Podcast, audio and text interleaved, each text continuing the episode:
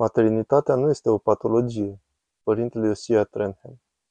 Bun găsit tuturor! Dumnezeu să vă binecuvânteze! Mulțumesc mult că ne urmăriți! Reflexia mea de astăzi am intitulat-o Maternitatea nu este o patologie. Cu adevărat, una dintre trăsăturile unice care dă mărturie despre lipsa de raționalitate a epocii noastre este faptul că maternitatea a fost abandonată de un procentaj atât de mare de femei, iar aici s-a ajuns în colaborare cu acordul multor bărbați de a abandona complet ceea ce în toate societățile tradiționale a fost poziția prețuită a mamei. Și nu vreau să spun că asta s-a întâmplat într-un mod minor. Nu. Acesta a fost un tsunami de respingere, o inversare masivă a valorii, de la prețuirea culturală a rolului mamei ca protector al inimii familiei, ca absolut esențială pentru civilizație, până la viziunea actuală când maternitatea e demonizată și disprețuită și tratată literalmente ca o patologie. Una dintre cele mai populare postări de pe TikTok din ultimul an a fost o postare, cred că se numea Lista, și pur și simplu avea milioane și milioane de spectatori, peste 800.000 de aprecieri, și era o enumerare a sute de motive pentru a nu avea un copil, pentru a nu naște o altă ființă umană. Vă puteți imagina nebunia? Unii dintre voi poate au văzut recent, cred că era în știrile de ieri. Președintele Coreei de Nord ținea un discurs mamelor coreene, plângea își tampona literalmente ochii în timp ce ținea acest discurs președintele Kim Jong-un, deoarece rata natalității în Coreea de Nord a atins un nivel atât de scăzut încât, practic, el implora femeile din țara lui să aibă copii pentru binele statului. Acum, unii dintre voi ar putea comenta și spune, ei bine, este de înțeles deoarece Coreea de Nord este sărăcită și mamele nu mai vor să-și crească copiii acolo. De fapt, era o rată a natalității foarte scăzută în Coreea de Nord, mult mai jos de rata de înlocuire, care este de 2 la 1 copii doar pentru a înlocui populația.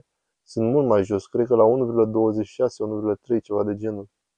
Bine, dacă problema e prosperitatea sau lipsa de prosperitate, atunci de ce Corea de Sud, cu aceeași geografie, dar mult mai prosperă, o țară liberă, care este angajată în comerțul mondial și este foarte bogată în comparație cu Corea de Nord, are o natalitate chiar și mai mică, o rată a natalității de 0,78. Acum, pentru a înțelege cât de catastrofal este, Imaginați-vă că aveți 200 de oameni astăzi, într-o generație acei 200 vor deveni 78 de oameni. Și apoi imaginați-vă că se repetă asta dacă natalitatea rămâne aceeași. Aceasta e o scădere a populației mai catastrofală decât rezultatul morții negre din Europa în secolul al XIV-lea. O boală care a decimat populația Europei nu a decimat populația la fel de mult ca și contracepția voluntară și avortul și refuzul radical de a trata maternitatea altfel decât ca pe o patologie, o boală care trebuie evitată. Of, Occidentul muribund. Nu este doar Asia, desigur. Asia este într-o formă foarte proastă și Japonia este într-o formă foarte proastă, cred că are 1,3 rata natalității. Mulți cercetători spun că odată ce o cultură scade sub 1,5, nu își va mai reveni niciodată. Este imposibil să recupereze.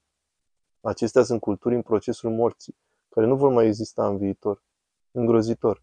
Și nu este o problemă doar în Asia, desigur. Toate națiunile vest-europene sunt sub rata de înlocuire. SUA au ținut rata pentru o lungă perioadă de timp, dar acum avem o perioadă semnificativă de timp în care noi înșine suntem mult sub rata de menținere a populației prin naștere. Suntem la ceva de genul 1,7 acum. Catastrofal. Ce se întâmplă? Cum a putut maternitatea să experimenteze o astfel de inversare? Cum a putut trece de la a fi prețuită la a fi considerată o boală și a avea videoclipuri populare cu sute de motive pentru a nu avea niciodată un copil? Oamenii și-au pierdut viziunea și sănătatea mentală. Ceea ce se află la baza acestui lucru este o eclipsă a iubirii de Dumnezeu.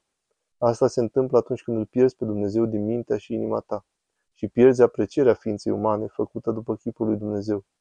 Acestea sunt roadele naturale ale schimbării grotești a viziunii asupra lumii care a avut loc în ultimii 50 de ani și ceva, în propagarea globală a secularismului. Cu adevărat grav. Ne-am pierdut dragostea de Dumnezeu și prin urmare ne-am pierdut dragostea după asemănarea cu el și nu mai avem o mare apreciere pentru ființele umane deloc.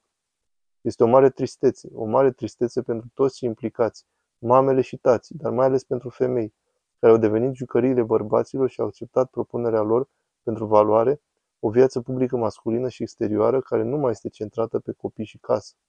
Și care este rezultatul? Rezultatul este ceea ce vedem astăzi, moartea rasei umane. Sarcina în mintea bisericii în evaluarea creștină nu este un inconvenient. E un dar prețios de la Dumnezeu, nu un atac asupra capacității noastre de a ne împlini personal, ci ci este un mijloc spre împlinire. Nu este ceva de care să te întristezi, ci ceva de sărbătorit. În cuvintele psalmistului din psalmii 126 și 127, acei psalmi minunați despre nuntă, rodul pântecelui este o răsplată. Copiii sunt o binecuvântare de la Domnul și un dar de la El.